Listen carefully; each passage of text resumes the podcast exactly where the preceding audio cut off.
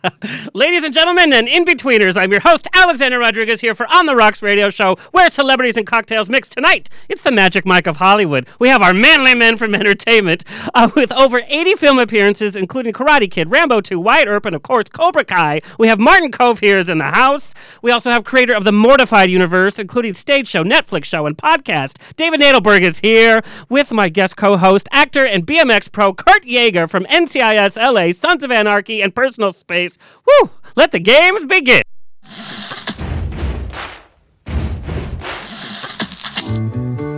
Thank you for being. Life is a banquet, and most poor suckers are starving to death. I'd like to propose a toast.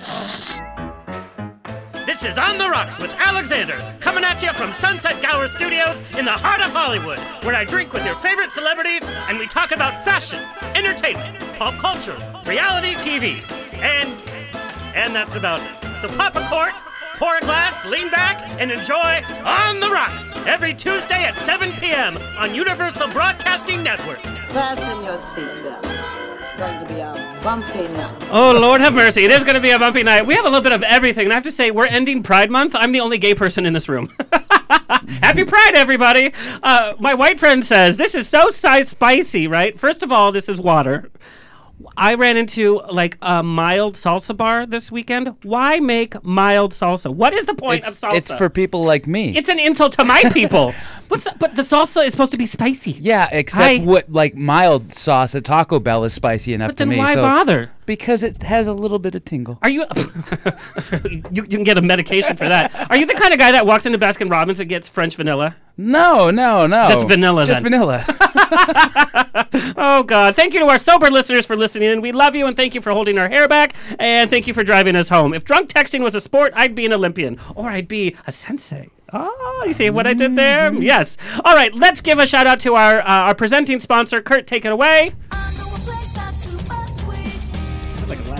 biz.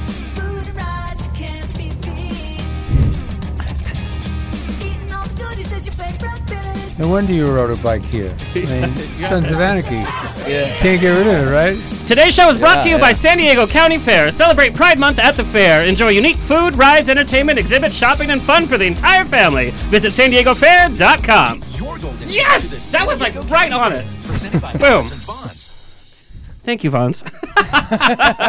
because they send you like that clip and you have to like fit it in right then. Did you hear that? yeah, I was I was really upset with Vons though because they stopped the Monopoly game. And I was so close. I was so close to winning the millions. Kurt, that's a racket. Nobody like when I was close. does a I had one left. They have the winning piece like in New York and you're in California. Isn't that how they do that?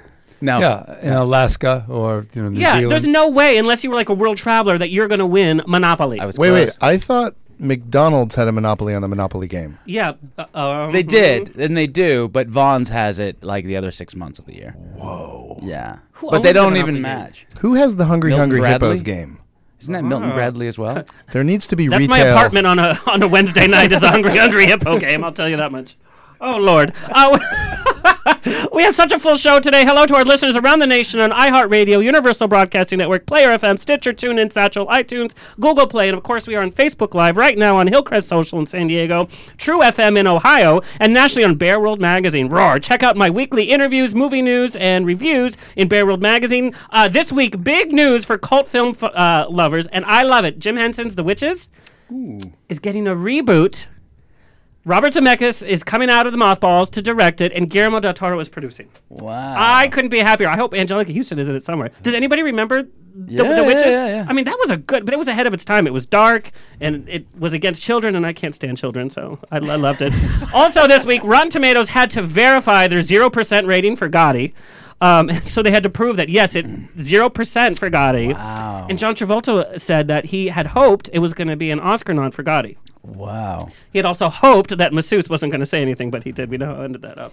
Sorry, Gotti. Did anybody here see Gotti? I, I didn't see it. I've heard that it was horrible, but that at least John was 0%? good in it. He, and he was like, like I, that's what I heard. They were like, at least he was decent, but it was so bad around him that they couldn't do anything with it.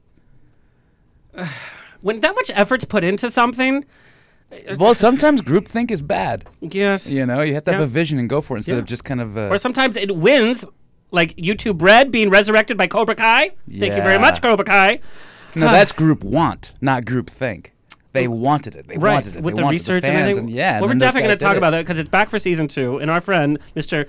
Can I call you Marty? Every time I want to say Martin Kove, I want to say Marty. Or do I have to like earn that first? You have to earn it. Okay. But yes, you then say. Show no mercy. Yeah, every Mr. time, Kove. every time you say hit him, I get to, I get Yes. to hit him. With purpose, though. Show no mercy. I will show Sweep the leg. no Woo. mercy. Okay. Uh, for our audio listeners, you can check out our video stream on Facebook, YouTube, and of course on the Hillcrest social app. Uh, you can stream all of our video there for free. My mom, Mama Rose, is in the chat room on Facebook Live. Ask her your question. She might, uh, she might ask it. She's done her own research and she has a crush on every one of you. I have to tell you that much. Please keep her busy. She's next to a bottle of vodka, and I don't need her drunk tweeting because I don't need a show cancellation. Hello to our engineer, Kurt. Kurt, do you have a pun? Number one, how excited are you that you know we I'm very excited. Yes. Actually, this is this is nice. straightest show we've ever had? The night is young. Yeah, that's true. Vodka's flowing. I'd be mortified. Oh, okay, Kurt. Uh, you want you want the pun? I'm assuming because that's If that's, we that's must, that's, basically how we start our show. Go ahead. You know the uh, the urge to sing the lion "Sleeps Tonight" is just a whim away. Oh. oh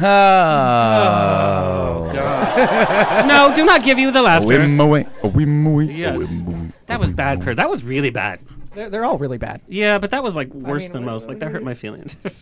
I'm sorry. oh Lord, like us on Twitter and Instagram at On the Rocks on Air, Facebook On the Rocks Radio Show. Subscribe to us on YouTube. Find us on the web on the rocksradioshow.com. You can literally watch and listen to every show on on the rocksradioshow.com. But I like to announce all the syndicates so you know I'm famous. Book me for a wedding, funeral, quinceanera, bris. I don't care. I will show up. Info at on the rocksradioshow.com. I officiated a wedding, by the way.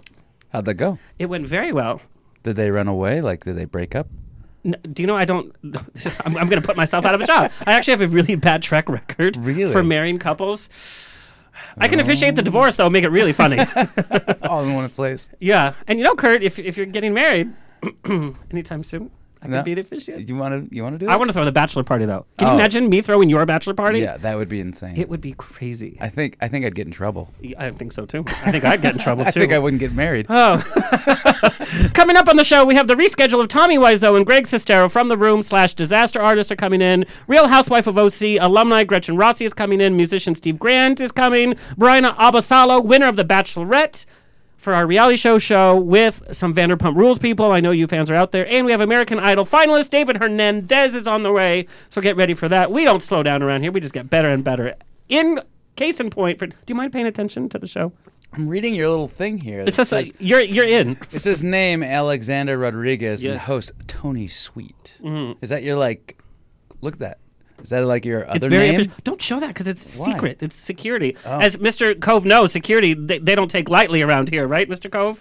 No, they Ugh, don't. I'm no, they so don't. sorry. that's all right. They carry 50 caliber machine guns and Well, you know why? Because Shonda Rhimes is here. She's literally upstairs. She's writing her next opus, but they film How to Get Away with Murder here. In fact, they walk right by this window. So Viola Davis is walking around, so that's why security's so tight. But I'm very sorry. it's all right. Uh, well, I'm going to have a word with them. Let me introduce my bestie for tonight, Kurt Yaeger. Kurt Yaeger. Yaeger. Whoa, we haven't even started. Uh, actor, athlete, and advocate. He's widely recognized for his character, Greg the Peg, in season five on hit series Sons of Anarchy, also known for roles in Quarry, Pure Genius, NCIS LA, Shooter, Ryan Phillippe, uh, Shameless, and the web series Personal Space. He's a highly respected member of the SAG-AFTRA committee, uh, performers with disabilities, and advocates for the inclusion of actors with disabilities in roles not specified for disabled characters. He speaks with network executives, showrunners, writers, and casting on ways to increase inclusion through understanding and insight into the entertainment industry. So necessary right now. Uh, Kurt's also a former professional X Games athlete. Years before losing his leg in a horrible accident, which we've talked about when you've been on the show before, uh, and I get so many emails after you're gone, by the way. Uh, Kurt came back, was the first amputee in the X Games, the first and only amputee to successfully pull a backflip, and still rides to this day. In 2016, he ran up the entire Empire State Building, 86 floors, in 20 minutes. Yeah, 20 minutes and 19 seconds. That's crazy. Yeah. That's just crazy. And he did that for the Challenged Athletes Foundation, raising money and awareness uh, for the charity. Motorcycles are Kurt's uh, second passion.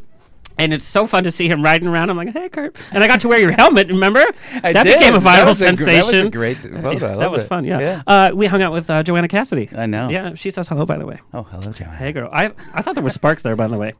yep. Mm, cougar. She was awesome. Yeah, she was awesome. Uh, Kurt's been the host of BMW uh, GS Trophy Challenge for several years, riding motorcycles off road in Thailand, Madagascar, the Canadian Rockies, South Africa, Botswana, Zambia, Zimbabwe, Europe, and the United States. He is a, also a really uh, a real day Superman, and be, he'll be embarrassed for me to elaborate, but he was in the front lines in Puerto Rico with his motorcycle group, helping victims of the hurricane in places where regular vehicles could not go, and he was literally putting out fires uh, for his neighbors during the terrible fires a few months ago near the Getty Center. Please welcome Kurt Yaeger. Yay! Thank you, thank you, thank you, thank you. I need a sip after that bio. That was really impressive that you know that much about me. You know, it's funny because every time you're on the show, I get emails from very different groups of people you inspire. Of course, you know, for for representing uh, disabled actors and you know losing your leg and the horrible accident. We went into de- detail, I think, last time.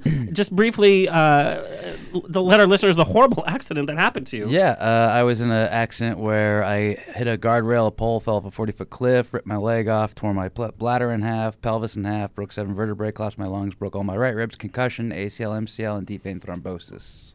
I had a hell of a hangnail too. and a I paper couldn't eat cut. the pudding, you know, like while I was three months. What did your insurance company say? They were like, "Oh God." They're like, not again. Yeah. no, but you literally, in fact, um, this was recounted in a, in a music video. Was was your comeback, and Yeah. you you refused to just let that be the end of your career, and you really hit it back. Which you've been an inspiration, like I said, for people with disabilities. You've also been an inspiration for people in entertainment, which we all know in the entertainment industry. We have our ups, we have our downs, and it's really just keep going, keep going, keep yeah, going. Yeah. I mean, you have two choices sit in the gutter, complain, or not. And so you just have you just, you reach that point and you decide I'm not gonna you know just do nothing. So you start rebuilding, you start trying to figure it out, and it's difficult to come to that. But I think honesty with yourself is where you start to gain that like acknowledgement, and then you go, okay, I gotta I can't be this way, so let me try and figure it out. So like if in this industry, like if you're banging your head on the wall over and over and over, you're like, okay, let me try it from the window, let me break in from the second story, let me go into the garage, you know, and you start trying to figure out another way in. Well, it's funny that you say that because I want to talk about we're going to talk about bad guys today and and stories from people's past and who makes us who we are. Yeah. And changing changing the story a little bit. You are notoriously uh, playing the bad guys and everything. You you you've beaten women senseless. you've been the bad guy in espionage, trapping women. I mean, you're just a bad guy. Yeah, Like, yeah. but you're one of the nicest guys I've ever met in real life. It's like Bob Ross, you know, because like he, I heard he was like a, a, drill sergeant. Bob Ross wasn't he You know, Happy Trees. the painter guy? Yeah, yeah, he oh, was- he- Lord. He, that's has a chia after him. You have to be a Yeah, nice guy Bob if they make a chia after you. Well, not. You know the Bob Ross guy who's like the painter of the Happy Trees and does all that. Yeah. Yeah. So he was like a drill sergeant. He like grew up and did that, and you know did like no Viet. It was either Vietnam or Korea, I believe. And so he's you know that kind of a guy. Like I grew up in a rough neighborhood where it was just a rough place to be, and I had to do things to keep safe. And then once you got out, you're like, I'm gonna leave that way behind, and you just flip the switch in your mind, you know. but known as a bad guy, uh, your next project, uh, it's actually comedy. Uh, Yes, it's I festival. What what is the festival? The festival is about two um, uh, lovers actually that are uh, just graduate university, and they're uh, this is an English film, so I'm the only American in this English UK film. And they, they break up the day they graduate, but they're going to this huge music festival that they have very expensive tickets for. So they decide that even though they were a horrible breakup, they could probably go to this festival and still just be friends. She thinks that, but he wants her back. She meets me. That doesn't work out for him. You're always taking the girl away from the guy. Like, stop it. I know. It's, That's why I like not- taking you to West Hollywood because I know you'll leave my friends alone. Like, Yeah. there's no danger there. Maybe. what was it like switching to comedy though? Like, does your acting approach have to change? No, I'm actually much more trained in comedy. Get out. Yeah, yeah. The, the drama just comes like natural because it's like if you just tell me to say something that I mean, if I believe it, I'll say it exactly as I mean it and ruthlessly. But like comedy, like that's what I want to do. I wa- comedy is so much more fun because you don't like as you know Martin like it's like you get to play and dance and have fun and like drama is just heavy and you have to always like be in it and like but like a stupid comedy you don't I don't know you just kind of who cares? I, I did a, a no, like the in a good director's way. listening, like, who no, cares? like, It's like in a good way. Who cares? Like you get just don't give fun a shit anymore. Like yeah. you can play and like that take didn't work. Who cares? Because you're playing because it's called a play. You know what I mean? Like you're you're literally trying to come up with stuff that's funny. That's why Jim Carrey is all over the place and can't be controlled because it's like dancing like and. 50% of what he does that's brilliant still doesn't even make it in. Yeah, but when he switches to to drama, it makes me really uncomfortable, and I see him trying so hard, and it takes all the fun out That's of it. That's because you're used to what he looks like. No, but I see him. It's like I'm acting now. I'm doing the Truman Show. It's like stop trying so hard. Just do it. I don't know. The Majestic, he was pretty good in that. Oh my gosh, what a Yeah. prude. But it's it's fun. but it's funny because Jessica Lange to this day talks about Tootsie. You know, we think of Yeah. To- Tootsie as this huge comedy. She said that was one of the roughest films that she's ever done, even in terms of Cape Fear, because comedy was so foreign to her and it was so difficult. She would go home crying because she felt she wasn't doing it right, and she hated doing comedy. Wow. Yeah, and she talks about it like it was it was violent enough for her to for her to question her career, her acting, everything. And of course, we know Jessica Lange can do no wrong. yeah, yeah, yeah. No, I mean that's that's incredible. I ne- I never experienced that with comedy. I think comedy is like for me like drama I love. I love doing it. I love getting into it, you know, like in Quarry I play, you know, a contract killer, extremely dark 1970s rapist, the whole nine. Like and I had to like get into it and call, f- you know, like people and find out more about like why a character would be this way and everything else. And it took effort. Where comedy, you just kind of go off the rails and play like Quarry. Yeah, like it was unrelentless. Like when you didn't think they were going to show it, they showed. Uh, and in fact, last time you were on, we played that scene, your Yeah. big violent climax scene. I mean, you had to go there. Yeah, yeah, yeah. So, and, and Martin, we got this question from uh, from a number of your fans. Lately, you've been you've been and people said, is he softening up? You know, you did the Goldbergs, which was so fun, and it was kind of like a play at yourself. But it seems like, you know, y- in terms of comedy taking over, you're kind of showing a little bit more ease, a little bit more personality. Um, do you find are you actively trying to do that, or is it has comedy always been something that you've kind of wanted to play with too? No, I've I've always wanted to do comedy, and I was able to do comedy. My second series out here was something called "We've Got Each Other," oh. and it was very funny. It was it was just I was like, you know, Ken of Ken and Barbie. Yeah. You know, I, I was you the, got the looks for it, girl. I was the guy. pool man. You know, and next door, and yeah. Uh, it was just you know kind of a very limited intellectual character, and, and he was very funny, and it was all that oh, you know, that kind of look and and it worked out. and It was really fun, and I really enjoyed it. I've just done a play, Beyond Therapy, you know, over at um, uh, a great play. Theater. West. Yeah, Yeah, it is. at um, Playhouse West actually, and it's John Lithgow did it on Broadway, and I played the psychiatrist, and it's very funny. I mean, we had such a good time. But to get back to what you were saying, I think, you know, the the audience participation in comedy is what makes it Yeah. you know and if we're lucky enough to do three cameras and have an audience you know what works you Mhm. know and uh, it's it's hard i think it's really hard you know and and you have to really you have to really relax a lot to play comedy you know but it is rewarding because usually someone in the crew will crack up hysterical and and even if you don't have a live audience in front of you you know even though people say it's the kiss of death to have the crew crack up and laugh at what you're doing you know you're pretty funny if you do something and the crew's laughing hard. And it's a little like affirmation. It's like, you know, keep going. You're you're on the right track.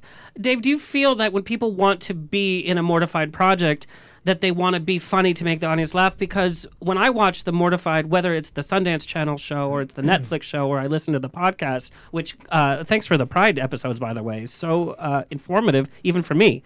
Um, but there's this you know comedic approach to mortified and then you get hit over the head with this poignant story or something that we think is funny and then the actual message of it is actually quite sad do you pe- do you find people want to just be funny for mortified Well, for our particular um, show, so our show is where you know adults get on stage and they read aloud their most embarrassing childhood diaries and love letters, whatever they wrote when they were twelve and thought they were geniuses. yeah Um, and so because of that, the the trappings are you can't. Tr- it's not about are you funny now? Like that's not. We don't really care, and I think our audience doesn't care. It's more, are you accidentally uh, funny when you were twelve, um, which wasn't funny to you when you were twelve.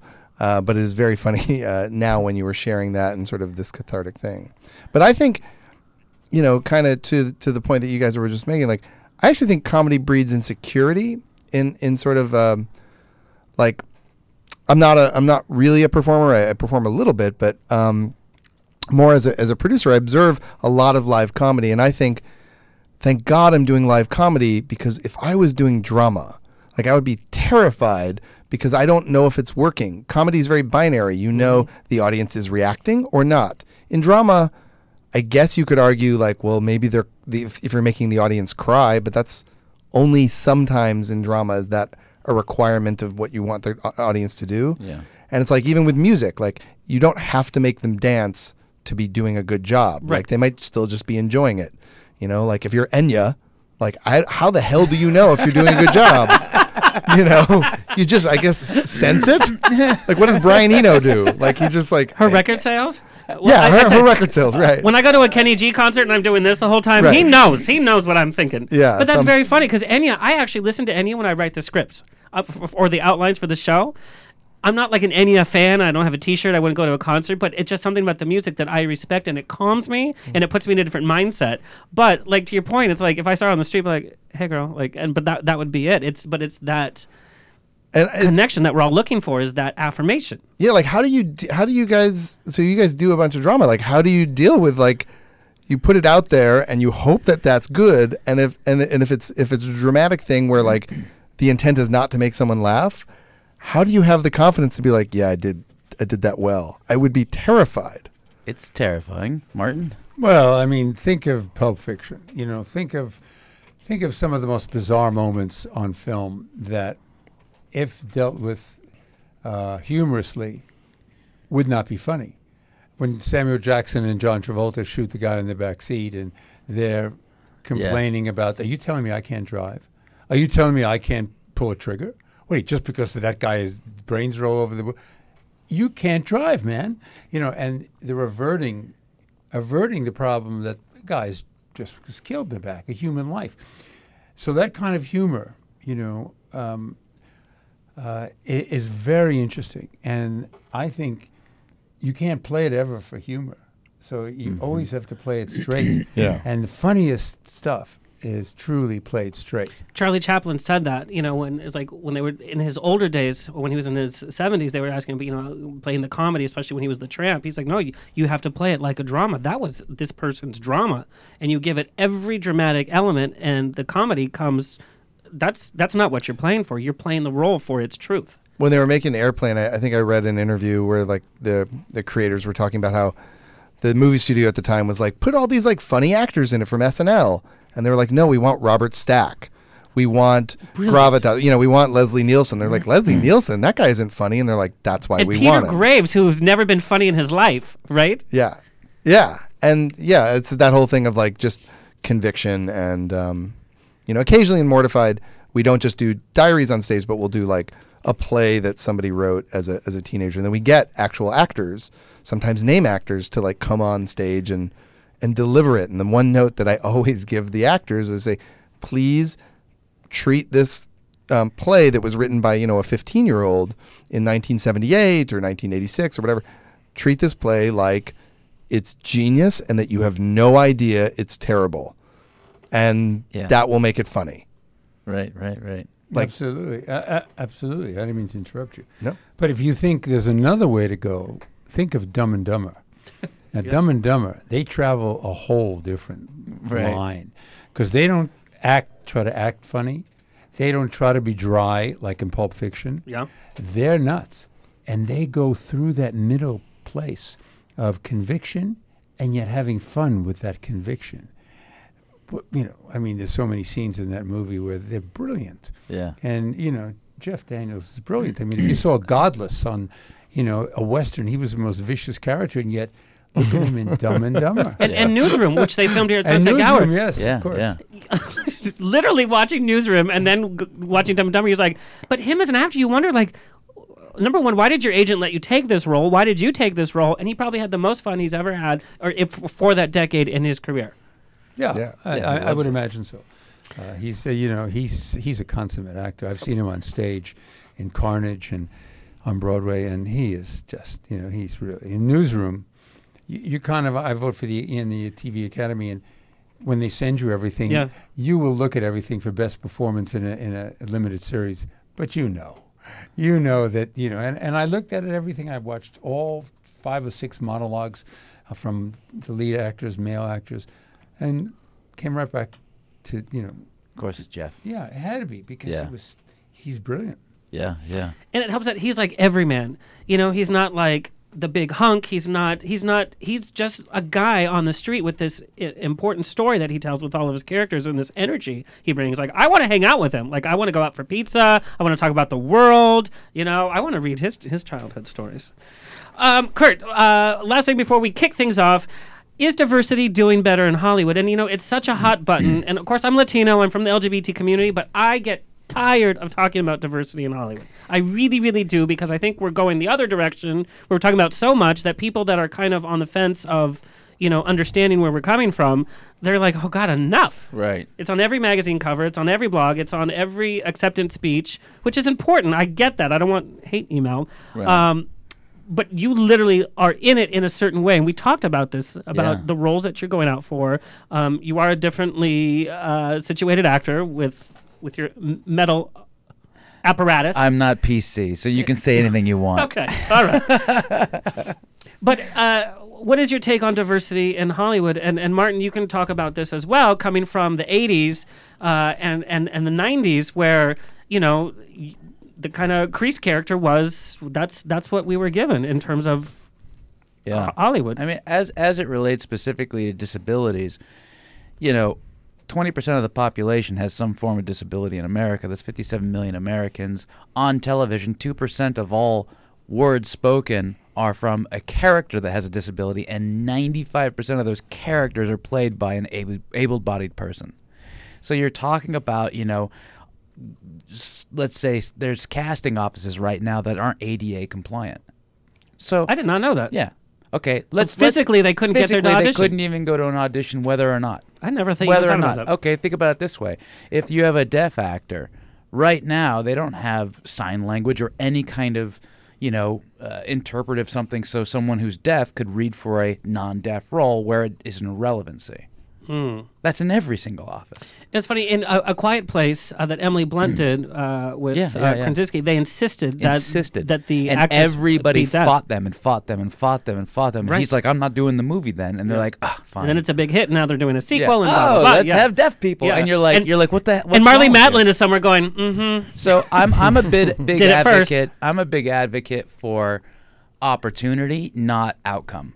So I don't care what the outcome is. I want an equal level playing field for the audition, which is the application of getting work. See, I And love that. That's not happening. Because the best actor should get the role. Should get the role But no I love what. what. you're saying. It's promote the audition process and Yeah, and make sure that the access point everyone's seen, people are considered, so on and so forth. What happens afterwards is what it is. But star power really does play a part. If Daniel Day Lewis was not the lead in My Left Foot, you know what I mean? Sure. Uh, the movie, like four people would have seen it and it wouldn't have done anything. Star power does, and like I said, I'm from the LGBT community. I have a number of trans actors, and I have a number of friends who are gay that are actors. But then they make like Dallas Cowboy with Jared Leto and Matthew McConaughey.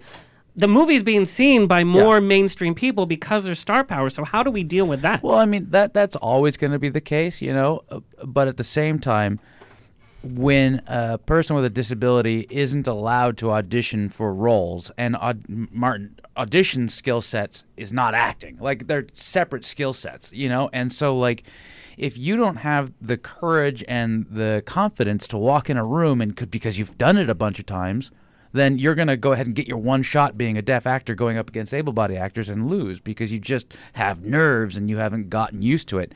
And we're not even talking about like cutting your teeth in commercials. They don't get seen, you know, people with disabilities don't get seen for commercials either. So you're talking about like never even having the opportunity to get a co star or a guest star that's not, so you can never become, you know, a name. It's not even going to happen unless, but like, in, in for instance, Harold, um, uh, he won for best years of our lives, double, you know, double arm amputee. Harold. Um, Yeah, and this was back in, in black and In white. I did one of the scenes for film school at Chapman University. yeah, That's yeah. so funny. Yeah. I, I'm blanking on his last name, but he okay. So he got a nomination for it. he he he got he even more so. This Back is up, this girl. is the craziest story. So. Uh, he, you know, was up for an Oscar, and everyone was like, "Ah, "He's not gonna win." I mean, he was great, but he's not gonna win. So they decided to make him an honorary Oscar as well, and give him one for performance, you know, with the disability and everything else. And then he won also the regular category for Best Supporting. And he's the only person. In, I And think he had to have somebody carry home those two awards. yeah, yeah. Boom. Yeah. That's how you do and it. he was the first person ever to win two awards for the same role in the same category, and I believe he's the only one. So like it's insane. And he was like, Well, I won. And then you know what he did after that? Nothing. yeah. Not because he didn't want to, because everyone said no thanks. I mean, okay, um I'm blanking on her name. She was in uh, um, Family Ties uh, and in Deadwood. Um, Meredith Baxter? no, Justine um, Bateman. Um, she has cerebral palsy, I believe, or MS. Um, Are you thinking of the woman from Fa- uh, Facts of Life? yes, Facts of Life. Facts of Life. Sorry. Oh. The comedian. Yeah, yeah, yeah. Yes. Uh, yes. I don't remember her name. Yeah. I- Geri. Uh, Geri Jewell. Geri Yeah, Jewell. Geri Jewell. And she she wrote a book about it. Yeah, and so she's she's done so much work, right? You would think she's been Facts Alive, Life, Deadwood. She's all these things. She's had. She said she's had like 30 auditions in 30 years Yeah. Because they just want to see her. So if you apply that against what's happening, I think it's starting to turn. I mean, like, you know, Mike Page, for instance, you know, casting at TNT TBS, he just had, you know, he pushed to get some roles in for a new project, and I saw a bunch of people's names on the list, and that was this week. So I was like, okay, there's some diversity clients here. Good. That's starting to happen, starting to change. So there's some there's some good stuff happening, but it's still pretty far. But you know, it takes time to change too. Well, and didn't you get some good news today from ABC? Uh, CBS. CBS. Yes. Okay. Go. You. Are you allowed to- to- to I talk about I, it? I mean, I guess so. You have a new show Yes. called Tell Me a Story. Yes. Mm, tell me a story. Tell me a story. Yes, CBS. It's a like a psychological thriller, a retelling of like Three Little Pigs and like uh, children's stories as it relates to today's modern stuff Oh, in New. York. So it's really It's like Once be- Upon a Time. Yes. For adults. Yes. I love it. And I don't know. I don't know much about it. Like I've read one of the scripts and that's it. Like I haven't seen anything Well, you else. just So cast it in, you know. Just, Yeah, yeah, just- yeah. Is it anthology? Um, I don't even know. I, I, I don't know much about it. I mean, that's how fresh it is. They just were like this morning. They were like, "Hey, you got it," and I'm like, "Can I see some scripts?" They're like, "W- w- "Soon." They're like, You're it's like, CBS. okay. Just calm down. It's going to be fine. CBS, send me the stuff. Yeah. well, we'll definitely have to bring you back for that. Kurt, I'm so excited you're here to help me interview these uh, these gentlemen here today. Quick shout out to our sponsors, Tesloop. Tesloop is the only way to travel uh, to Orange County, San Diego, uh, Palm Springs, Las Vegas, in style from Los Angeles. Tesloop.com. It is more affordable than an Uber. You literally get your own little pod. You can talk to people. You cannot talk to people. You can be the only one in the car. And sometimes they just put it on autopilot and it drives you. You guys, it is so great. Check out tesloop.com. They have four routes leaving per day. Also, 11 makeup for men. We love 11 makeup for men. We look natural. We look good. It's a little concealer. It's a little powder. Go to 11makeupformen.com. Get your kit today for red carpets. Just a little dab will do you. Am I right, Martin? Just a little dab will Yeah, do you you're absolutely right, unquestionably. natural and glowing. we look gorgeous. All right, let's get the show on the road. Let me introduce our panel for today. David Nadelberg is the creator of Mortified, getmortified.com, an international storytelling project where adults share their embarrassing childhood diaries, letters, and art. Over the course of 15 years, Nadelberg's creations have grown from a single stage show to a project that encompasses TV, film, podcast, radio, books, speaking engagements, workshops, and live events worldwide in five languages. It's like a cult out there. It's amazing. Uh, his work has been covered by This American Life, The Today Show, Entertainment Weekly, Newsweek, Boston Globe, and beyond. Uh, he recently published an interactive diary, My Mortified Life, and produced a TV series, The Mortified Guide, on Netflix. I'm telling you, if you watch episode one, you're just going to binge watch. You are hearing stories from people that you probably never would talk to in your life, and uh, we're going to talk about, there's like a core energy from all of these stories, and it shows you we all, without being sappy, we're all interacted. We all have the same insecurities, the same stories, the same love, blah, blah, blah, blah, blah. It is an empire that you have created. Please welcome Dave Nadelberg. Thank you. Also joining us tonight, Brooklyn boy Martin Kove is a film and television actor who has appeared in over 80 films, perhaps most recognized for his role as the psychopathic Cobra Kai sensei, John Kreese, in the Karate Kid uh, film series. He is also known for his work in uh, such films as Rambo, First Blood Part 2, Wyatt Earp with Kevin Costner, and on TV series, which I remember so well, uh, Cagney and Lacey. And talk about an iconic show. Uh, Martin has also been part of many uh, iconic TV shows, including Gunsmoke, The Incredible Hulk, Rockford, Rockford Files, Murder She Wrote, Chips, Barnaby Jones, Starsky and Hutch, Charlie's Angels, and uh, recently Tosh 2.0, and most recently The Goldbergs for such a fun um, interaction with my good friend Wendi uh, McLendon-Covey. Uh, Karate Kid fans wet their pants when the finale of YouTube's Red uh, YouTube Red's Cobra Kai premiered. The present day sequel to the Karate Kid franchise, and all the originals are back, uh, ended with none other than Sensei John Kreese making his entrance, who will be a major player for season two of Cobra Kai. Yes, Sensei! Welcome to the show.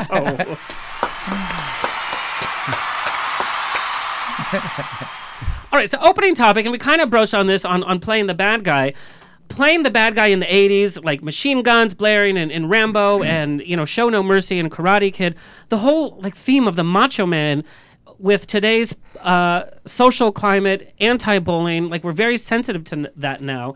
How has that changed the roles that uh, that you've been offered, or the script writing that you've received? And Kurt, you can talk about this as well for your for your roles that you play. The idea of the strong man has kind of changed, just to be politically correct um, and to fit what films are doing now. And Dave, maybe you can talk about this in terms of of the change of the masculinity energy of letters uh, of that men have written as their younger selves. So go. On your market site, discuss. Yeah. Well, have you seen it change over the years, Martin? I mean, just from like uh, uh, the masculinity perspective. Well, certainly. I mean, we have to remember that in the 80s, those movies, and I did a lot of them after Karate Kid, Steel Justice, and God knows how many. I mean, good ones and bad ones. That was a fun time. That was, you know, Arnold doing Commando and, mm-hmm. you know, and Terminator. I don't think we looked at the entertainment at that time as very serious. It was kind of fun, just a lot of fun. One man against the world. I remember Sly did it first. Yeah. You know, one man against the world and Rambo 2. And then all of a sudden, within six months, you had Commando, you had, you know, Chuck Norris doing five, you know, um, missing in actions, you know. Yeah. And everybody was, was doing these things, and they were just fun, a lot of fun. Don't discount Gymkata. No, no fans. Okay. Gymkata. I don't even know. what that is. Karate and gymnastics combined. That's not a real thing. You just made that up. It's an amazing. Jim eight- Kata. It's an amazing '80s action film. Thank you, Kurt. It sounds like like a sandwich I would buy like at Whole Foods. Did you eat the chimkata? Yes, I did. Sorry, I'm just being a dick. Is there like a YouTube? But YouTube it really thing? is. It is a real movie. But oh, it's a movie. yes, Who's in it? it's John like some Travolta. cheesy '80s action film that's like Kata. better, No. Kata. better than Chuck Norris. We I'm gotta gonna do watch a remake. It. Yeah, yeah, yeah. Let's do the reboot. All right. Well, as I was saying, it's Yeah. just you know it's different, and now the writing on television and the writing. I mean, I, mm-hmm. I come from Cagney and Lacey, so we were kind of spoiled. 1982 to 88, you know, it was really good writing ahead of its time. But now, the writing is so much more meaningful on television, and because in the movies we see nothing but Marvel comic books, mm-hmm. you know, mm-hmm. so all these producers and writers, I believe, um, and correct me if I'm wrong, I believe they've all migrated to television in the last 10 years. And we're getting, you know, House of Cards, we're getting, you know, Newsroom, we're getting terrific writing. And uh, that's the big change. So people can really adhere to the writing now as a specific thing that's going on in life. And can they identify with it? You know, no one identified with, you know, who's the Sly or John Steele, you know. No, but or- here's the thing I I, mean- wanted to say is Yeah. that in a way you guys were also inspiration for the nerdy kid. And I know this is a big theme in Cobra Kai is taking the nerdy kids and giving them something. It's like we're not going to go all be the muscle man, but it's that like be strong and whatever, which kind of took a sour note in terms of when you relate it to bullying, but being the strong guy and you know that's not a bad uh, icon to have in a way. It's only when it gets dangerous or it doesn't uh, let other people in. But you know, I'm sure many kids were were watching you guys and like, yeah, I want to be a tough guy too. Not tough in the means of like you couldn't have feminine qualities, but like you know, You But, stick but- up for yourself. But Karate Kid is not an example of, is not similar to Missing in Action or Rambo. Karate Kid, the star of Karate Kid really was Robert Kamen, who wrote Sweep the Leg and Wax On, Wax Off and No Mercy, and was still saying these lines 34 years later, with or without a television series. So he is really the star, and I believe that all everybody that has come away with watching that movie 34 years ago, who's recommending it to their children now to watch Cobra Kai, that writing was brilliant. yes. Wax on, wax off. I mean, you know, it's it was brilliant. Yeah. and that's what you come away with. The action pictures, it's another it's another world. It's just total popcorn, and and just escapism. But still a following, and still people are watching them over and over and oh, over. Sure. Oh yeah. Now, didn't you and Stallone have the same manager? God, where did you get that information? Is that true? yeah. yeah. Years ago in New York, we had Kuno Spoonholtz, who was a clockmaker, who actually was a personal manager part time, and he got he. Part-time Hollywood manager We- and a we ju- I think they all are still. We were all starting out, you know. When you're starting out, you don't have CAA on your ass, Yeah. you know. So, um, so we he would get sly jobs like a bar- usher in the Baronet on Third Avenue, a movie theater, and would get me a job like Santa Claus in Abraham and Straus, you know, and uh, that's the kind of gigs we got, you Yeah, know, back yeah. then, you know. And then we both came out here pretty much at the same time. Did you ever get any free clocks? No, he was. A, I don't think he ever repaired anything. But Dave, the whole idea of masculinity, how are you seeing these reflected in the letters uh, that that people bring to you in terms of the cli- uh, climate? Has it changed where men are now able to share their their more um, I don't even know how to put this, but I- I don't want to say feminine because that has a different connotation. Vulnerable? Boom, boom. That's why you are where you are. yeah. So, you know what's really interesting is um, so I've I've kind of gotten good over the years at like if I meet somebody at a party and they ask me what I do and I and then if they respond to it, um, they'll usually they'll want to tell me something about when they were 14 or something. Um, and I've started learning like oh like straight men for instance typically don't write diaries. There are straight men who do, but straight men I've learned like I should ask them about letters or there was a moment where they thought they were the next uh, insert rock idol or hip hop idol here. You know, and so and I've learned like even like breaking it down by racial things. Like I've learned like black men, for instance, tons of black guys like drew comic books as a kid. Like I had no idea about that. no clue. Yeah, and so like there's just like very interesting things uh, by gender and all that stuff. Um, and what always fascinates me is when I do get like occasionally we do get diaries. In fact, we have an episode of our of our podcast, uh, one of our early episodes of, of the Mortified podcast, is the diary of a football quarterback who went to uh, Youngstown, uh, Ohio. It's like a total football team, a football town, and he's the guy who you would think is beating up. You know, he's he's he's in the Cobra Kai, like he's beating up the Daniel LaRussos, and Yeah. like that's the that's the stereotype of what this guy is. But when you hear the diary of a football player, you hear a he's intelligent, b he has neuroses, and he's kind of this beautiful weirdo deep down. And i'm sure outward like he was and he's got like a hulking deep voice and all these things.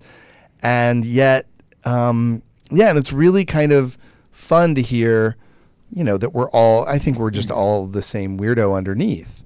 And i i, I always find that really interesting. And i also think like to pull off playing you know a tough guy as as, as martin does and um, at least to do it well and be successful with it like you've kind of got to be like a tough like the audience has to sort of like love whether you're a tough guy who's like a bad guy or whether you're a tough guy the audience has to kind of like root for you or like That's exactly right. Yeah. And I think that's what Cobra Kai does so well. When we take Billy, who's grown up, we see why he was the way he was. We root for for for uh, for him. And like in the original Karate Kid, I mean, you were such an imposing figure. You were the cool guy. And to your point, it's like, yeah, we do root for you and, and your dojo as as as well. like there's something really fun when you're being like some people could not play a bad guy well I where- will tell you, and this is this is why I've never connected to Jean Claude Van Damme films.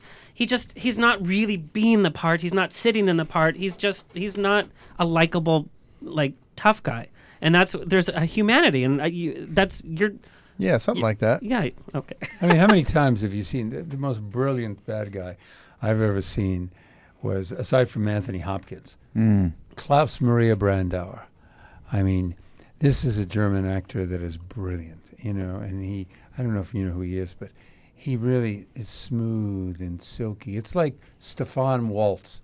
You know, Stefan Waltz was in Inglourious Basterds, played, you know, the, Such a great film. so and and you know he played that horrible Nazi, but with silk and smooth, and the Mm-hmm. words just fell off his tongue. And but he was so vindictive. Yeah, yeah. You well, I mean, bad guys. A lot of people think, especially actors, but most people like bad guys. You know, you play bad. No, bad guys don't think they're wrong. And they have You to be sexy. yeah, they have like to be a little sexy. Alan Rickman and, and Die Hard. Yeah, Like, Even They're- Harry they're Potter. totally a justified. sexiness, That's Yeah. Yeah. I mean, yeah, right. I'm Alan not Rickman's wrong. a- Everyone's been against me. God's against me. Well, fuck the world. yeah, of course. All right then. And then now you come at it from a different perspective, and you're like, hmm, Yeah, that, that's it- what it you have to do. through, yeah. You have to justify. I think I did. I did a movie called Price for Freedom, and Price for Freedom was a film about 1979 and all the people in Iran. And I was second in command to the Ayatollah Khomeini, and full beard, turban. And I said to myself, how am I going to identify with this um, Ayatollah Khalkhali was his name. And he's a real guy who just, if you wore a red shirt, you were a Western um, sympathist, uh, uh, sympa- a sympathizer, and he'd kill you and your Yeah. family. How would I? h- How could I possibly get into this? Really, and what I did was what you just said. I created this personal story of if I don't eliminate these Westerners from Iran, my family will be in danger. My family, they will, they will kill my children, and I must protect my children. So I went into this space because this guy was just unbearable. He was Yeah. the worst. You know, Ayatollah Khomeini was a sweetheart compared to this guy, and he was a real character. wow. And all these, you know, the, all these Iranians told me who were on the set that this guy. Was.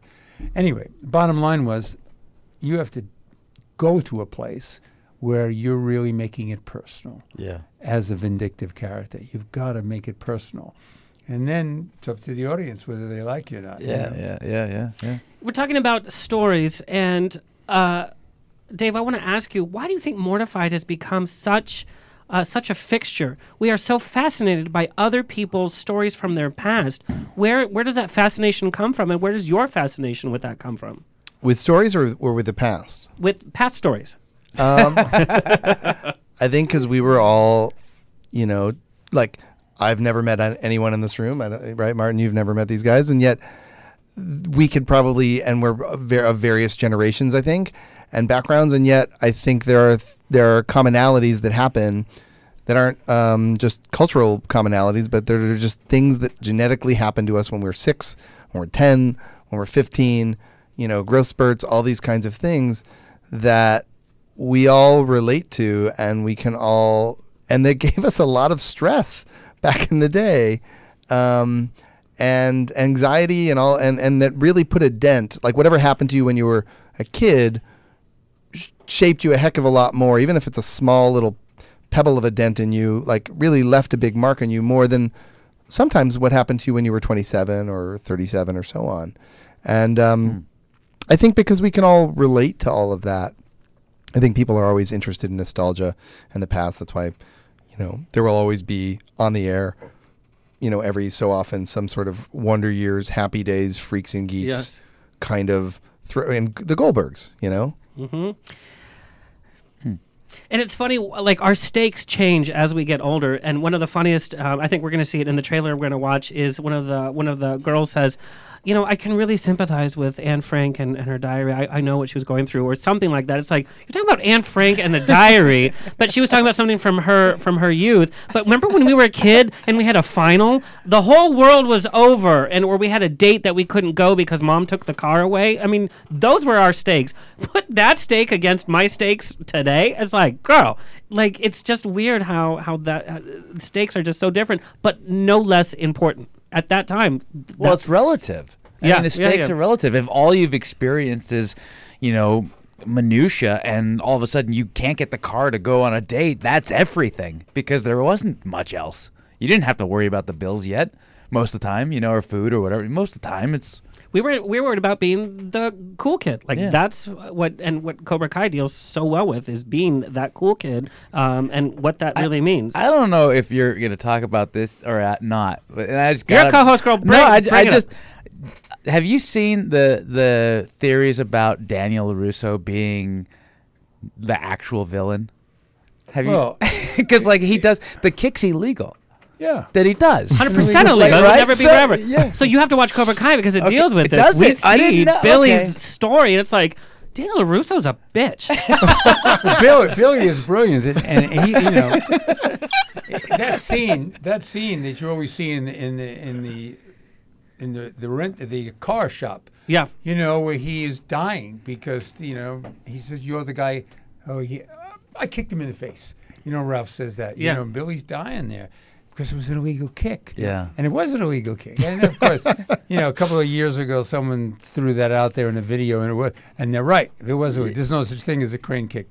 And I have always, in every autograph show or every time we have a panel, I always say, I said, I want everybody to know that this is the real Karate Kid because that guy with the dark hair at the end over there, it was an illegal kick, and everybody cracks up for 20 minutes, you know. You know, but that's true. It's, It's it, it true, is yeah. an illegal kick. And we get to see part of Billy's past in Cobra Kai, so we understand why he was the way he was. And I'm sorry, uh, Kreese was a big part of making him uh, kind of a jerk. I want to take a peek. Uh, well, not a peek, and I'm not doing any spoilers here because the internet already went crazy. We we all know. I I want to show the finale of Cobra Kai, and I want to show. Wait, I don't. I don't think I can stay. I haven't seen the series. Too bad. No. No, can I? Do I have to leave? Have you No- seen it then? no. I haven't seen it, but Are you gonna we'll ruin take off our headphones? I don't know. No, no, no. It's it's awesome, you guys, and this is this is this is part of history. Go ahead and play. This is the finale of Cobra Kai. This is Billy all grown up. He looks pretty damn good, by the way. You did what I always thought you could do. Oh, it's so Yes. awesome. Real orchestra, by the way. Cobra Kai is back where it belongs. Back on top. Everyone closed the book on us. They thought we were done. But now they see.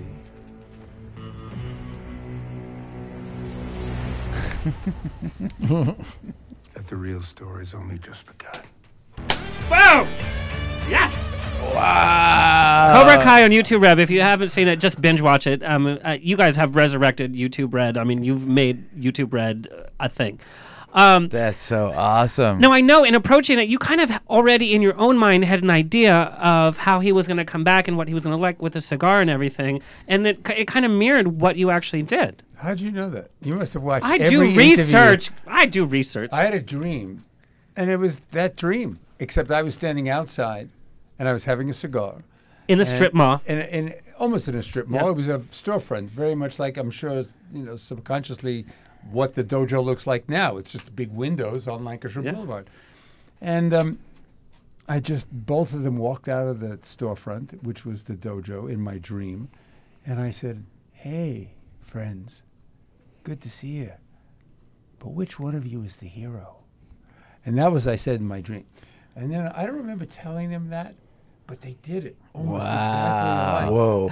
You know, That's so meta. because I, you know, I wanted to do more. We all want to do more as actors. I wanted to come in in episode six, episode seven, Of course, Yeah. of course. Yeah. and they said no. You're going to set up, you know, you're going to set up uh, season two. Can you tell us anything? Uh, But you mean about season two? Of Yes. I, I really can't. Oh, I mean, okay, gotta wait, I just wait, want to know: wait, wait, wait. is he a good witch or is he a bad wait, witch? forget everybody else. Just, I'm, I'm a mixed witch. just everyone. I'm a mixed witch that comes on in a very humane way. I'll give you that. And I can't tell you everything, but I mean, actor to actor. Forget everyone else is in the room. Yeah. Just, just you and I. it's very rewarding. I, I'm very, hope. it's very rewarding, and and it, because I sat with them at lunch, and their ideas are rewarding, and I wanted to, you know, I was going to bring in all the research I did about Army Rangers and all this stuff that he was, what he was like, his backstory. Because Kreese has this whole uh, Vietnam story Yeah. that's so important to the and they're going to do that, you know, hopefully in in, in uh, season three. But they've got great ideas. I mean, these people, you know, um, they're just, you know, Josh Heald and Hayden Schlossberg and, and Jon Hurwitz. These people lived Wow. the movie forever. And they Yeah. they had it all down so well that when you sat with them in, in September and they said you're going to have to keep a secret and you can't tell anybody that you're in the show for 9 months until May 3rd. Yeah. And you're telling people you're you know you're dead. You're telling people you're in the KGB. You're telling people Anything you're, else, you're in yeah. CIA you fell in love with a girl in uh, Chatsworth. You know. Yeah. The bottom line is nobody believed you, but you couldn't tell the truth. Yeah, yeah. How, how did it feel to get that phone call? Like being like, "Hey," like I mean, because you're like you're like rebuilding something that like is a good thing from the past. Yeah, you don't really know until you sit down and talk about it. Yeah. To me, you know, I've learned one thing that writing is everything. The writers, and in this sense, the you, YouTube um, Premium, now it's called YouTube Premium, if they didn't go out in 700 theaters with the movie the week before, and two two of the first two episodes also tacked on to that movie theater. Now they Smart. did that. That's brilliant. because it went viral. It wasn't just that session; it was what people were tweeting and messaging on Instagram, taking pictures on. Mm-hmm. Yeah. that's the first time I heard of Cobra I- Kai same was thing. on social media. Same thing. My friends Yeah. were like tweeting this and talking about it, and I'm like, "Wait, wait, wait, wait. What? What are you talking about? This is being born again?" And I'm like, super excited. And the fact that the story fits so well, it's it's such a direct sequel, and you guys look incredible. By the way, I'm just like, damn, God, you guys look good. Thank you. Yeah. And, and you can't you you you can binge it easy because it's so well structured. Everybody has an arc. The the kids, the you know, the young kids didn't have an arc. Everybody who's got a problem, it's rectified. Billy is absolutely brilliant. You know, Billy, uh, you know, he's just great, and Ralph is terrific. He's really strong as his character, you know, and um, I mean, it's just one of those things that just kind of happens. you know? Yeah, yeah. It just kind of like worked out the chemistry. We've all been on projects that we thought were going to be great, Mm-hmm. and then all of a sudden went in the toilet. you know, one out of ten makes us feel like yeah. like, well, I'm glad I got in this business. You know, one out, One of, out of 10 10. projects is rewarding emotionally to the actor, to the writer, to the pa- you know how many To- to even yeah, poetry. yeah, when yeah, the yeah, guys yeah. write poetry, they only feel it probably one out of ten times that they reach the pinnacle of their art. You know, and um, cinema, thank God, you know, it's a, Yeah. It's it's I always equate it to, you know, for non-actors, non-entertainment people to like gambling. Like it's the thing you have to keep doing no matter how much you lose or how much it hurts, you have to do it for the win. And when you do it, you get it and you go and you have it happen, you're like, "Okay, now I can deal with another 5 years of shit." That's an interesting analogy because an actor doesn't know when to leave a project as well. Like Yeah, if you're in this long-running, great, successful TV show, when do you leave? Sometimes it works. George Clooney. Sometimes it doesn't work. David Caruso. You know, you just never know or what movie to say yes to. Yeah. Martin, we got this email um, from somebody who's taking on a pretty big project, and they're talking about Steel Justice with Sela Ward, one of my favorite actresses, by the way. Um, this was done after Karate Kid 2. It was your star vehicle. It was Steel Justice. They want to know there was so much pressure on that film and you being the star vehicle how did you deal with that and how did you deal with the aftermath once that movie hit Well, I was so hungry to try and do a leading man at that time and coming out of Cagney and Lacey, and I think it was premature. I think now I wouldn't make the same mistake. So many times as actors and so many times in my career that, you know, you think you can fix a script that's an okay script, and you're arrogant enough to think your performance will fix it. I'll fix it because it's a great role. plus you're given And- this lead i mean but even if it's not a lead, many times it's a co-starring role, and you know the script is fair. It's not Yeah. really good, but Mm-hmm. you know Yeah, you feel like you love the part, and you really want to do it. And I can fix it. I'm Marty Kove. I can fix it. And I was arrogant enough to do that at Hell, I believe it just you saying too many it. i know i feel like where can i invest You know? let me give you my ebt card go ahead and, uh, but I would tell you, I- all of them failed. They, you can't do that. You've got to have it on the page, Mm. and it's got to be there. And I've learned that from my arrogant self back in the '80s when I thought that you know I could go in and fix it. Yeah. And I suffered for a good 15 years of trying to fix stuff that because I love westerns and so You many love westerns. I love westerns Yeah. and so many western scripts are impossible to make because studios don't want to make them and Yep. it's a genre that's been done from 1920 to 1967, one of every three pictures coming out of this town was a western. Wow. One, that means That's crazy. 33% of the movies pro- produced wi- of that genre, which is insane. Yeah. So the bottom line is, you got to really find a great one. Hmm. And we've had probably five great ones in 25 years. Yeah. Yeah. You know? Yeah. So so you know you you say oh I'll do anything in that way. I'm doing Quentin's movie, you know, and and it, it it's brilliant because it can we talk about it, but you know it's just in a sense a western. Yeah. And we want that heritage to return because we grew up on it. The Manson movie's a, a western. Is that what you meant?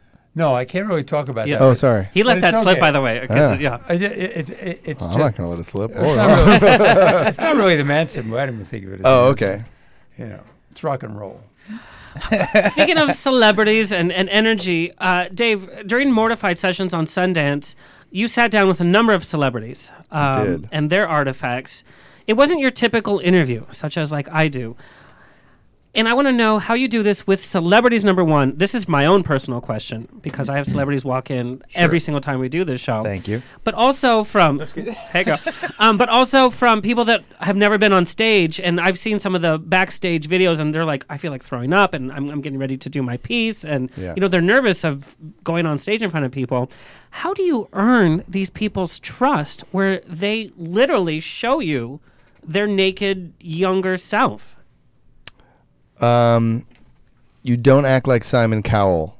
For real is is a rule that we have, which isn't to knock him. It's just that's what he does is like this affrontive thing, and like we have this rule when we when we bring on producers in, in various cities, we say like you're there to let people feel safe sharing with you, and you're going to help them figure out what of their life is going to be compelling to a stranger because they don't know. Um, they think they know, and you'll just sort of help them. So, but I find you know, um, I don't know. I, I like. I, I'll open this up to you guys because I think it winds up. You start to see it when people start to spill. So, for instance, um, I don't know, Martin. Did you ever write anything as a kid? Yeah. You did. I wrote in the fifth grade. I wrote a play called The Wagon Train, Oh my God! and I loved it. And I- Was it a I- western? It was a western. He was obsessed with westerns. I westerns. lived. we- Yeah, I mean, yeah. I, I rode. I rode the chair, my mother's armchair, galloping through every western I've ever seen.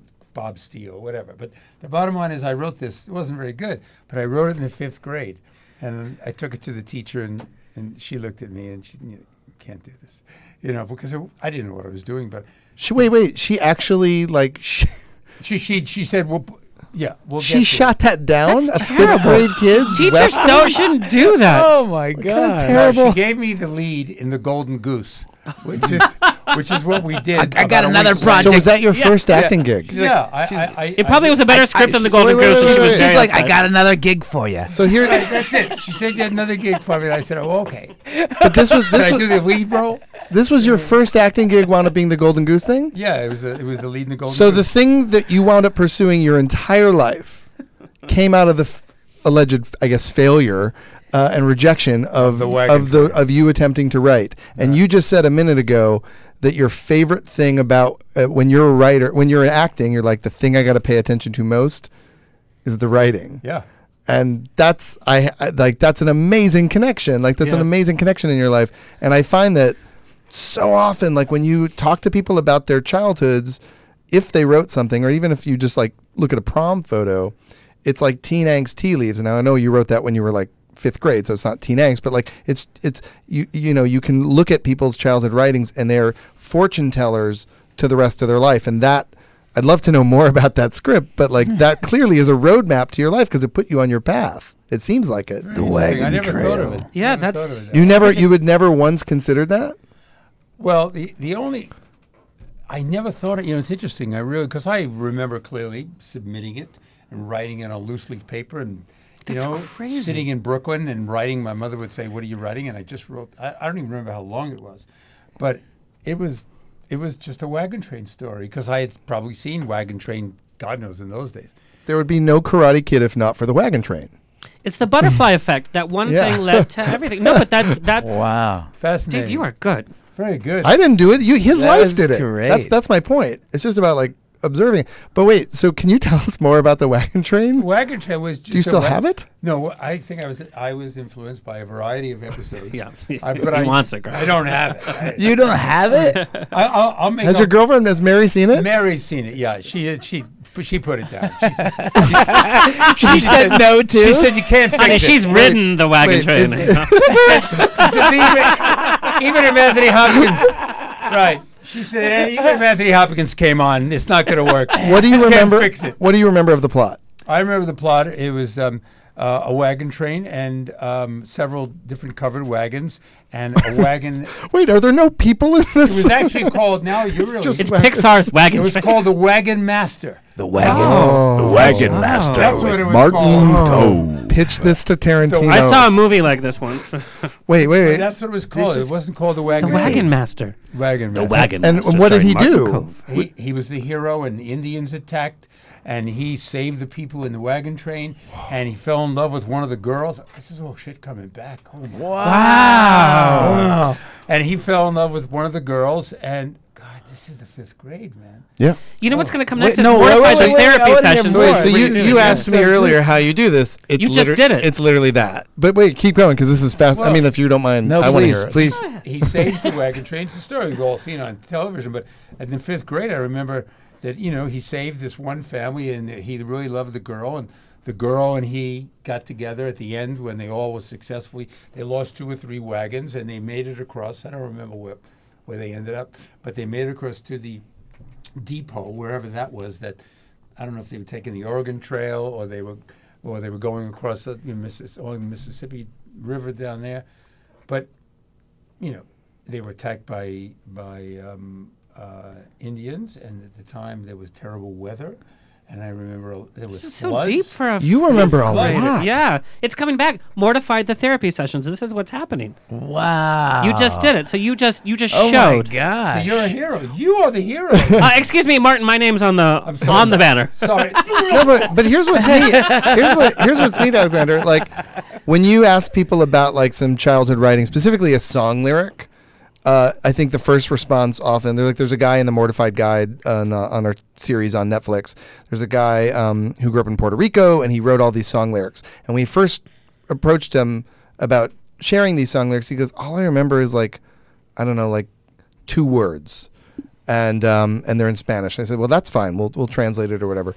And he says the two words, but we say, can you sing it? And so when he does it, just by accessing that thing in his brain, he went. He was suddenly able to get five words, and those five words turned into eight words, which is like it's this amazing thing that the human brain does. I didn't do that. Like Martin did it because like Martin went back to fifth grade Martin. To, Yeah. to little Marty or whatever, and like it's you can't call sudden- him like, Marty yet. You haven't earned I it. I haven't earned it. Yes. but um, no, he's my hero now. Oh, I have earned it. Wait. Oh man. All right, He Mr. just Cohen. wrote I- that I Marty s- one I am time. so I said afraid- Marty like nine times, and now s- I now he earns it. I am Oh, so shit. terrified every time he This touches. Didn't horse even shit. brush his hair, Marty. Martin. I am so terrified that every time he touches my shoulder, he's going to hurt me. no, you're his favorite, ap- apparently. No. So th- this is how you do it. And I'll tell you uh, the way uh, that I do it. Like we had Tippi Hedren here, and it's like Tippi Hedren, Alfred Hitchcock, whatever. And it's this is why I do so much research because you mentioned one little thing to show that you respect them so much that you did this research, and it's that turn, and it's that it's it's that turn, like what you just did. Like you asked him not about Martin Kove, the star. You asked him about the, his fifth grade self. How badly do you want to put on a production of The Wagon Master? Oh my god! What part would I play? I'd be the I'd be the fat Indian on the side. I want to be the guy who gets his legs blown off. No, Done, Martin. You have it right now. YouTube Red, are you listening? I know. I think Alexander. I think you're the guy with the elixir selling, going from wagon mm. train That is so. I would love to play that. from from wagon. Ladies and Just gentlemen, grow step hair on right your up, head, see? up. I've got this That's right it. here. Oh my God, you guys, it's done. It's done. Yes, I've got it's, it's tonics. done. I've got Bennings. I've got. A, Do you, do you remember the character names? Okay. Yeah, yeah. We're gonna take a look at the trailer for Mortified and just show you a little glimpse into the Mortified uh, universe. nice. Yes.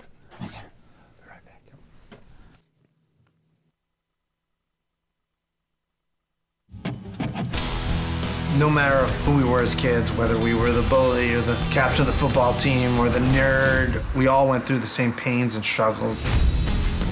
If you've got something that you feel like you would kill yourself if people found out, there's no way you can hold on to that. people were a little bit shocked, like, you're gonna read your diary out loud? Why would you wanna do that? But the people that don't wanna do it love hearing other people do it. Hello, everybody. Welcome to Mortified. Dear Diary, Is it true that girls don't have orgasms the first time? I just put down my Anne Frank diary. I can really relate to her struggle. She said, a lot of what I wrote is about the two of you. And we said, what could you possibly have said that would be bad? Dear Diary, Mom is a dork, a moron, and a geek. I hate her so much.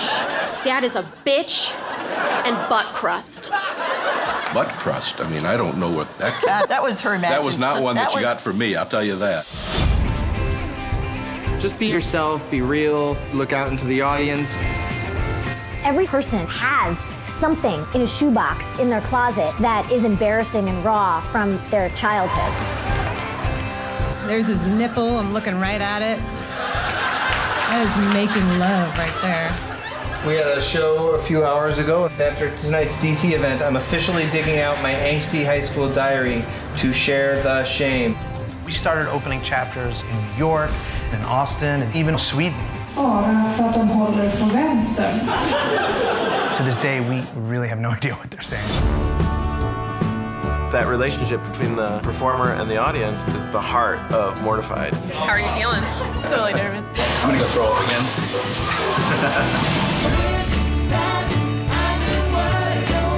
to take what was once your shame and own it and laugh at it. It's essentially the very nature of what Mortified is about.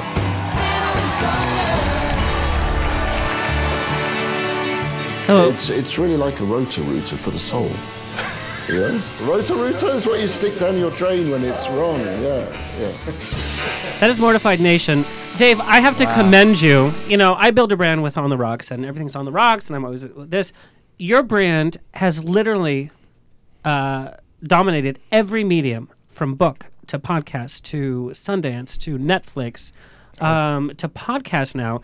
So I listened to your podcast and I was like, okay, I thought it was going to be a podcast like this where it's freeform. Your podcast is like a movie. Every podcast is so well edited, so well thought out. When do you have time to do all this? Well, I, I will give credit where credit is due because You do have a um, team. There is absolutely a team, and your mom just sneezed in the most adorable way. Oh, because she's like, I'm your team too. Yeah, you have a team too. Bless you. it's, it's like a Pikachu. This is my mama Rose, by the way, and people are like, "Oh, your mom's here. How cute." No, my mom tells me, "Work harder. Do this. Do that." I'm like, Okay, mom. But there, there's a team. Uh, Hadley Dion, who's who's uh, who produces and edits everything, um, and and Neil Katcher, um, who you saw a little bit in the in the trailer for those of you who are watching. Um, but uh, Neil is the showrunner and real architect uh, of the podcast, um, and puts together everything. And then I tend to sort of, I guess, do like special project interviews or various other things, and occasionally writing various stuff. Um, and like literally just got out of we're like working on two episodes and trying to wrap two of them by like tomorrow um, and r- then got into an uber and got here Well, thank you.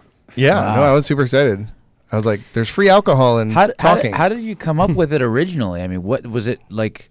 An idea that you and guys had? so you're like, when i was in fifth grade i wrote this thing uh, a western called the wagon master yes. Did your teacher like it? Oh, yeah, my, my teacher gave it to me and said no one has ever written this say that it's yours Martin. P.S. Martin, we cast we cast Lou Diamond Phillips in The Wagon Master. By the way, Yeah, he's wow. the lead of the Indians. Yes. Yeah. So no, I wrote a love letter to. I grew up in Michigan, and I, I wrote a love letter um, when I was in high school there uh, to one of my classmates, and never gave her that love letter. And then years later, in my twenties, um, I'd actually sold. Uh, I was kind of working as a TV writer or aspiring TV writer, and I'd sold some shows, and then they all went kerplop, and I thought, oh, I'm a failure. I'm a me- like this is. Uh, and in the ashes of that seeming failure, I was like, you know, I have that love letter that I, I recently found. What if I just put that on stage and rent a theater for a night? It's only a couple hundred bucks, and if I break even, great. And um, that turned into 15 years of my life, That's crazy. which is around the age that I was when I wrote that love letter to that girl. Like I probably wrote it when I was 16.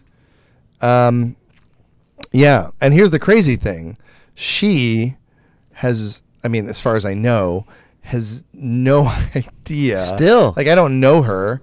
I Is she on Facebook? What's Kurt, her name? Give her What's a call. Her na- yeah, what's her name? Dave, she's actually here right now. Well, Oh no. my! Hey, it's ladies your and mom. pull her out. Wait a minute. Oh my God!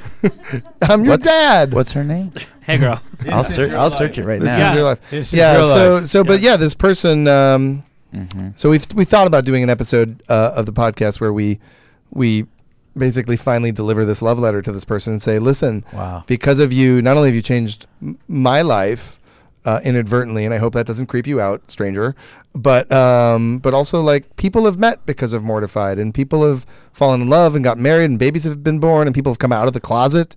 I've even heard stories of people going back in the cl- like. It's just like had a weird impact on Your people. audience is, uh, I mean, i- even if you watch some of the show, like the live shows, you look at the audience faces. It's unbelievable what these stories do for other people, and that's what I love about this show. How different are the four of us right now? We are, s we couldn't be more different, but we're sharing stories and we're interacting. Like we're the cool kids club right now.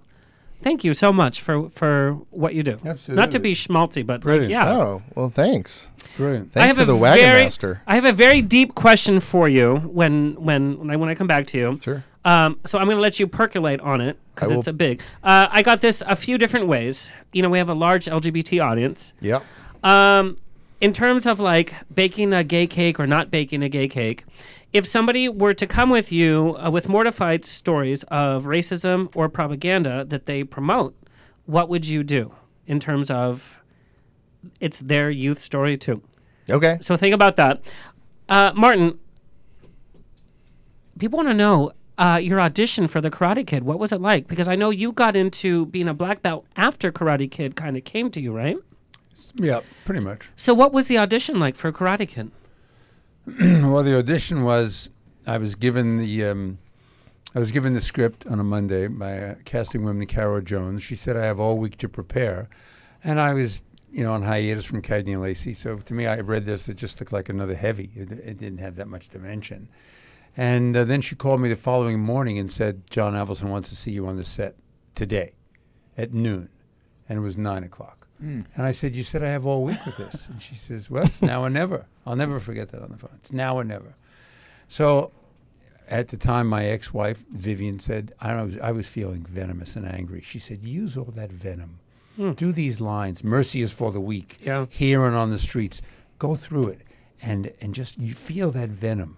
And then when you, and so I went in to see John Avildsen and the casting person. And then I just, to get myself pumped to that place, I said, You know, John, we wait for years to meet directors of your quality. And we fire our agents, we fire our managers, and you're and you didn't give me any time to prepare this. You're a real asshole, and so are you, Caro Jones. Mercy is for the weak. Went right into it, created that venom, that anger, and he loved it. That's a gamble too. Talk about Yeah, gamble. yeah, yeah. You can't do it today. I've done it today and failed. You know, I mean, you know, It's like, no, you won't be on Will and Grace this season. That Sorry. was too sensitive for But I- me, though. That was too sensitive. I did it, but I did it to Jerry Weintraub as well hmm. because you know Jerry, you know, was four days late, and I used that and screaming and yelling at him, and then calling him an asshole and going right into the speech, and he loved it. Stopped me halfway through it. I couldn't do it to Guy McElwaine, who was the head of the studio, because it just didn't seem appropriate. so, so and, I mean, ultimately, you know, I got the part that way. And uh, Wow. but today you try to do that, Yeah. or you pull a gun. I did a pulled a gun once in an audition, a prop gun, but because they said to me I wasn't, you know, I, I really wasn't unpredictable enough. So I went back and got a second reading, and I wanted a specific role, and I pulled the gun and just, you know. Held it under the, the, the nose of the producer, and he was my biggest fan.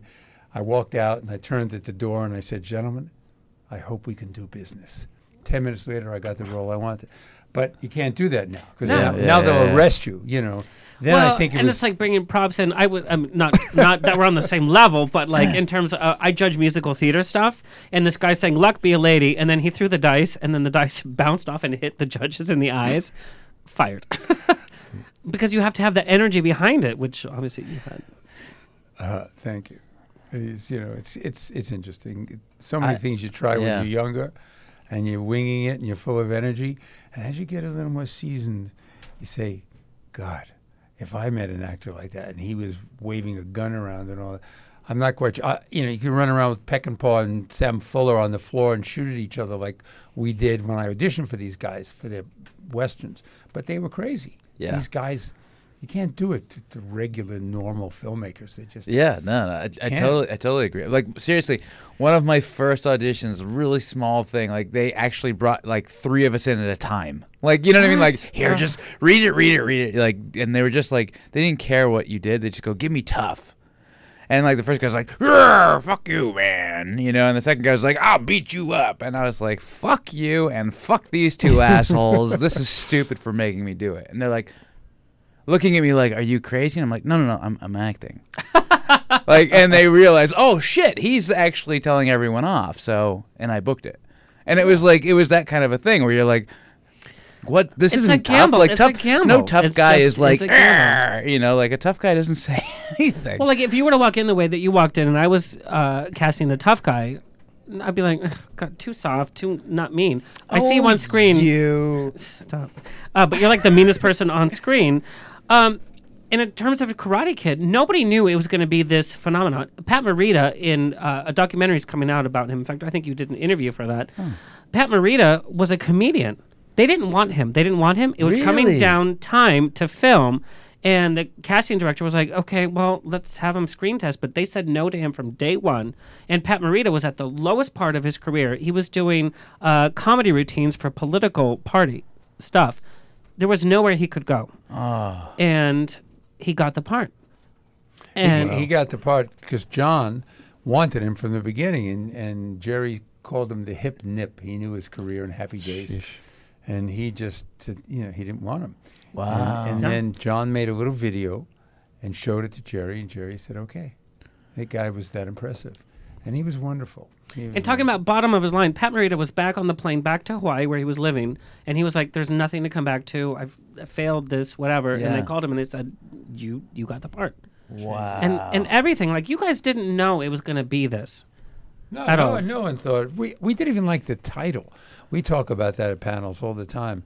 The Karate Kid sounded like a Bruce Lee movie. Mhm. I mean, we didn't like the title, and you know, all of that celebration of you know, we kind of. I always say what what constitutes a classic. You know, years ago we had Casablanca. Years the Searchers. We had you know, in lately Raiders of the Lost Ark and Titanic. You know, but what truly constitute constitutes a classic like Karate Kid? Mhm. You know, Rambo is somewhat of a classic. It was the first one of One Man Against the World, you know, and probably Avatar will be eventually, you know. But to me, what constitutes a classic in cinema is when the entire family can go to see a movie three times and eh, of all ages and enjoy it. And the value of Cobra Kai is that you all can sit around and watch that TV show of all ages, kids of all ages in the household. And it's like watching Ed Sullivan. Everybody will find something that attracts them to Right, that show. right. And we haven't had a show like that in a long time. Long time. Things are too dark, you know? Yeah, well, that's a really good point. And I will say, just like with comedy, you can't play at comedy. You can't go out to make a classic, and it just it just happens. Uh, Martin, we're going to take a little peek at uh, at your original Karate Kid moments, just to get a little little comparison. I love and it. Dave, when we come back, we're going to ask you the answer to that question. Sure. Time out. Time out. Go to your sensei. Turn. Kneel. Sweep the leg. You have a problem with that? No, sensei. No mercy.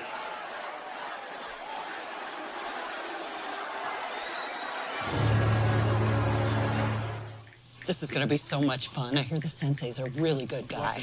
Love exists in this dojo, doesn't it? Yes, master. You're so fun and playful in this. in Look this how dojo, fun, like doesn't it? Yes, master. Everyone is a special winner in this dojo, aren't they?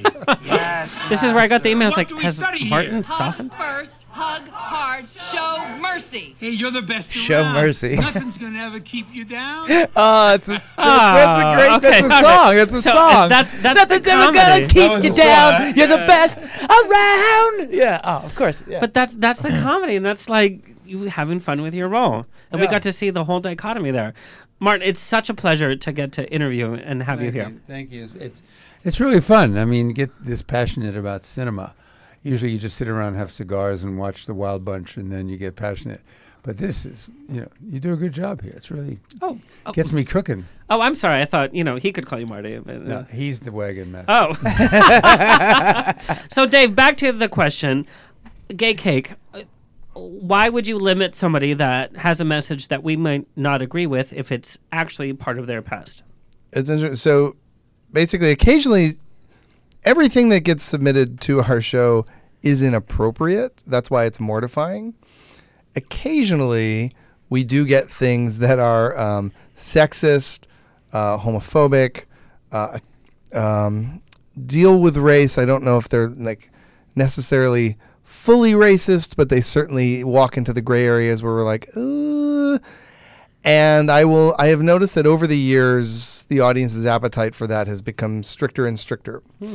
And I think, uh, meaning, uh, and I think part of that is healthy and good, and part of that is, um, not Mm. healthy. And so it's been very interesting to sort of, um, kind of deal with that. But like for instance, there's an episode we badly want to do of the Mortified podcast where you know, like like for instance, there's this woman who sub- who wrote when she was in, in the 90s. She was in high school. She wrote diaries about her obsession with a Kennedy son who came to light. If um, maybe you guys remember this, but there was a Kennedy nephew who was accused of rape, and it became a very big trial in the way that the OJ trial was. I remember it very well. And there was lots of women in the country who became obsessed with this guy, rich, good looking, um, and and you as well. You got you were obsessed with him.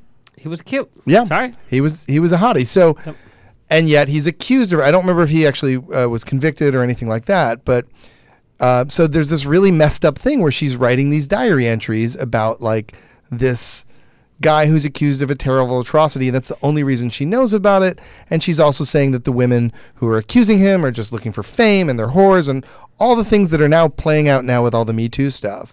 Yeah. And we see it as sort of an opportunity to sort of deal with that. Not that our show is inherently political, unless you consider empathy uh, political, which which it could be. It can Love be that statement. But but um but our our but so we want to deal with it, but we haven't figured out the right context. And so I think you can deal with anything.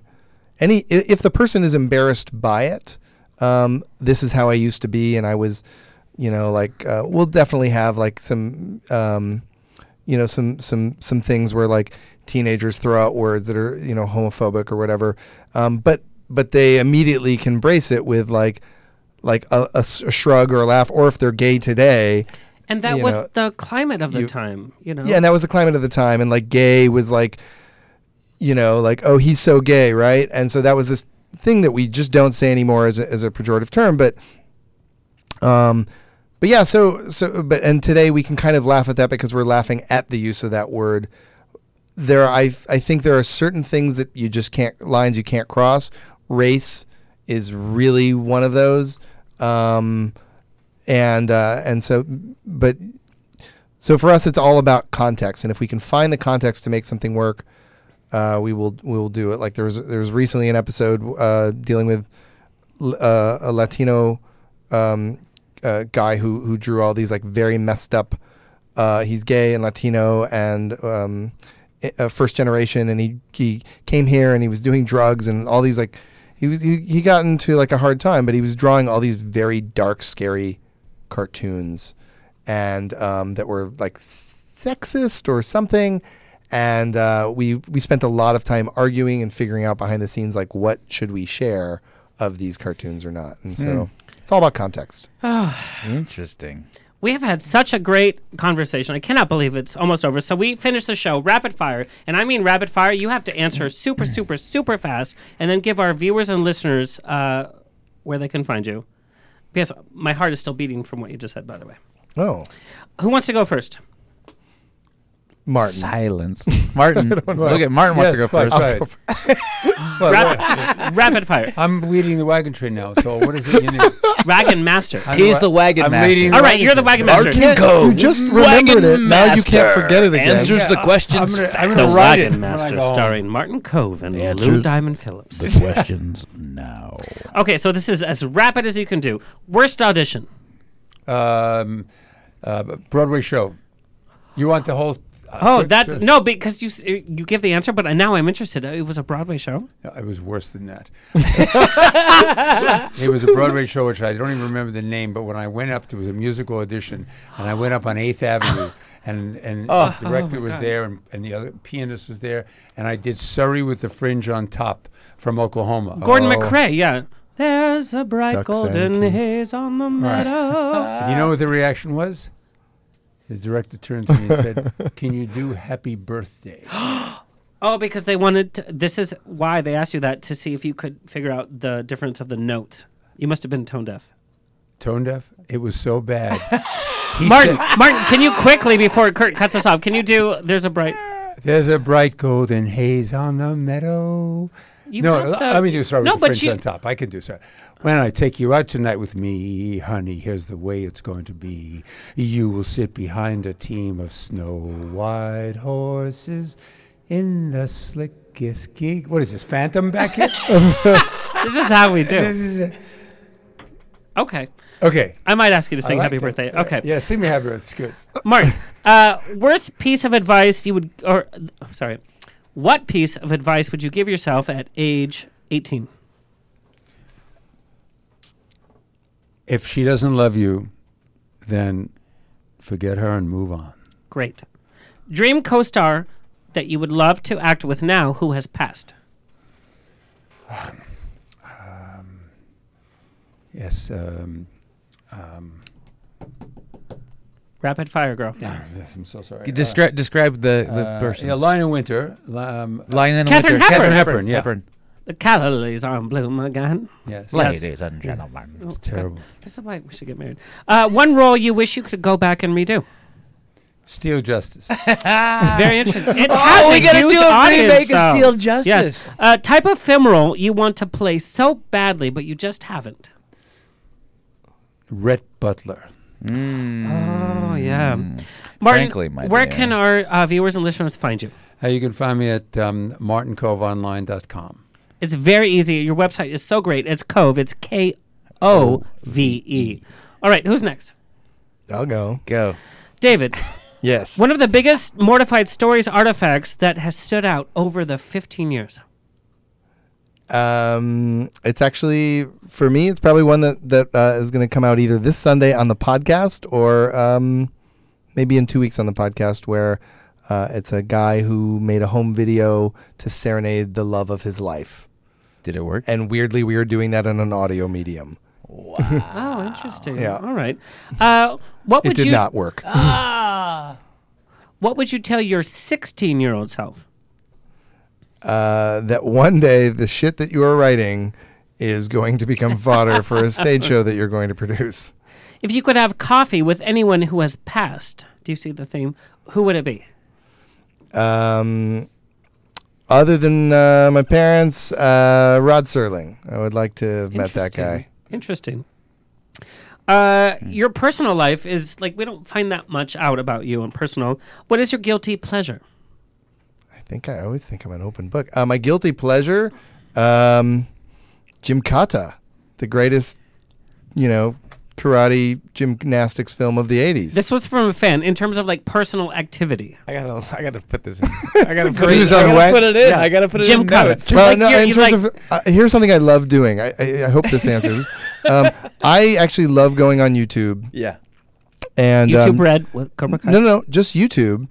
Uh, oh, okay, sure, YouTube Premium. But um, but I like going on YouTube and looking up a, a song and then typing the word cover, and then I just Oh my God, Dave, we are best friends. Let's I look do up. I, I will look at hundred. I have Yeah. to see how the song has been interpreted. Yeah, You- I want. I love seeing, and I like when it's bad. I like when it's good. Weird thing. I like when it's good. I like when it's bad. Oh my god. And I will watch like fi-. I like watch like forty five minutes to an hour Dave, of I the l- same song done by like some fat guy like in his basement and some like fourteen year old girl. Uh, Four in the best friend. morning. Yeah, yeah. When I got home at eleven, I will do this because I'm just Let's it. interested about. Oh my God, that's literally my thing. Well, well, well, I've never met anybody else that that that does it. Wow. Okay, I've done Doris Day covers where I watch. Oh God. Okay. Uh, your biggest pet peeve because you're always so positive and nice. What is something that just sets you off? Um, I really hate when cars go into the walking lane while I'm walking into an intersection, and I'm like a big like walking biking activist kind of person. There's a limit And- line for a reason. Yeah, there's a limit line, and I get I get real aggro. It's the one moment I get very masculine and and, and like rage fueled. And you're the then- pedestrian I lightly Yeah, tap yeah. to say, "Hurry up." Yeah, yeah. the limit line master. yeah, That is Dave. my story. Where can our listeners and viewers find you? Um, you can check out uh, Mortified at getmortified.com, uh, on Twitter at Mortified. But you can also find me at Dave Nadelberg, and I won't spell it, so you'll figure it out through Google. And he's so nice and he's so accessible. I just, I Well, mean, you're so nice and accessible. yeah, but like you have the empire and everything. What is this? We're sitting in like. The, do you know It's that we record our podcast like in like a like a sh- closet? Like this is beautiful. You Come you've out of the closet, made. girl. Yes, Uh, I'm working on that. So I never do uh, rapid fire with co-host because we're co-hosting. But Right. So all not of the tonight. fan emails, I thought we would just knock it out real fast. Yes. Type of role you want to play that you haven't yet. Uh, uh, actually, I don't know. Rapid Type fire. of- I know. I know it's supposed to be rapid fire. How about slow fire? No, it doesn't work. Kurt's sweating. No, we I- have we have I- a network character. I'd like to play. Um, I don't know. I like playing characters that have duality, so dark and good guy at the same time. Like it's just uh, Willy. Wonka. Willy Wonka, mm, not as psychotic, more grounded. You didn't answer that question at all. Um, oh, I got this from many people, especially from our last Yes. tryst at the Abbey. What is the gayest thing that you do? Is it moisturizer? Is it um, like what is the gayest thing that you do? this made me laugh. I the think way. the, the gayest thing that I do is probably baths. I like baths. Is, is that gay? That's gay. Is Gay people don't even have time to To take do bath. baths? It's not. No. I don't do. I actually don't moisturize. I don't do anything. I don't know. Sing. sing What about have sex with men?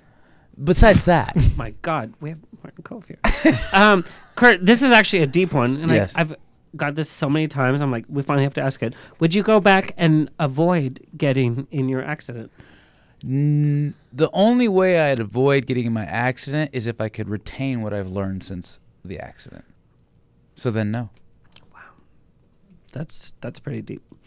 Uh, what would the name of your biography be? Don't start with acid. Oh my lord! All right, finally, um, and I think it's because of the girl, your girl fans are wanting to know if they're your type. Who is your celebrity crush? My celebrity crush, A-lister. A-lister, Charlene. Charlene who? Give me her last name. Oh my god! Then we have to talk. 'cause- Why? She's gorgeous. Anyway, so now you know your type. You Wha- guys, I this got has so been- much shit for the rapid fire. You guys were like gloated upon, and I get. Charlize Theron. What's wrong with her? I know her personally. We're going to talk later. You guys, this has been such a culmination, and I love to end Pride Week. By the way, of this is like this is this is great. We all have stories, entertainment. I Thank know. you guys, We're all the same. My pleasure. It was a lot of fun. Thank you, Alex. and we got to uh, like learn a little bit more about you, Kurt. Thank you so much. Thank you, Kurt.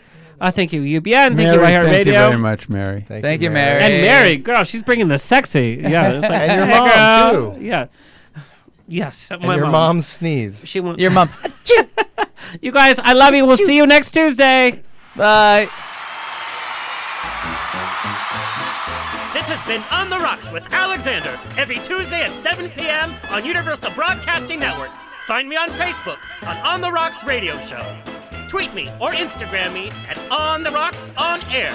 See you next Tuesday.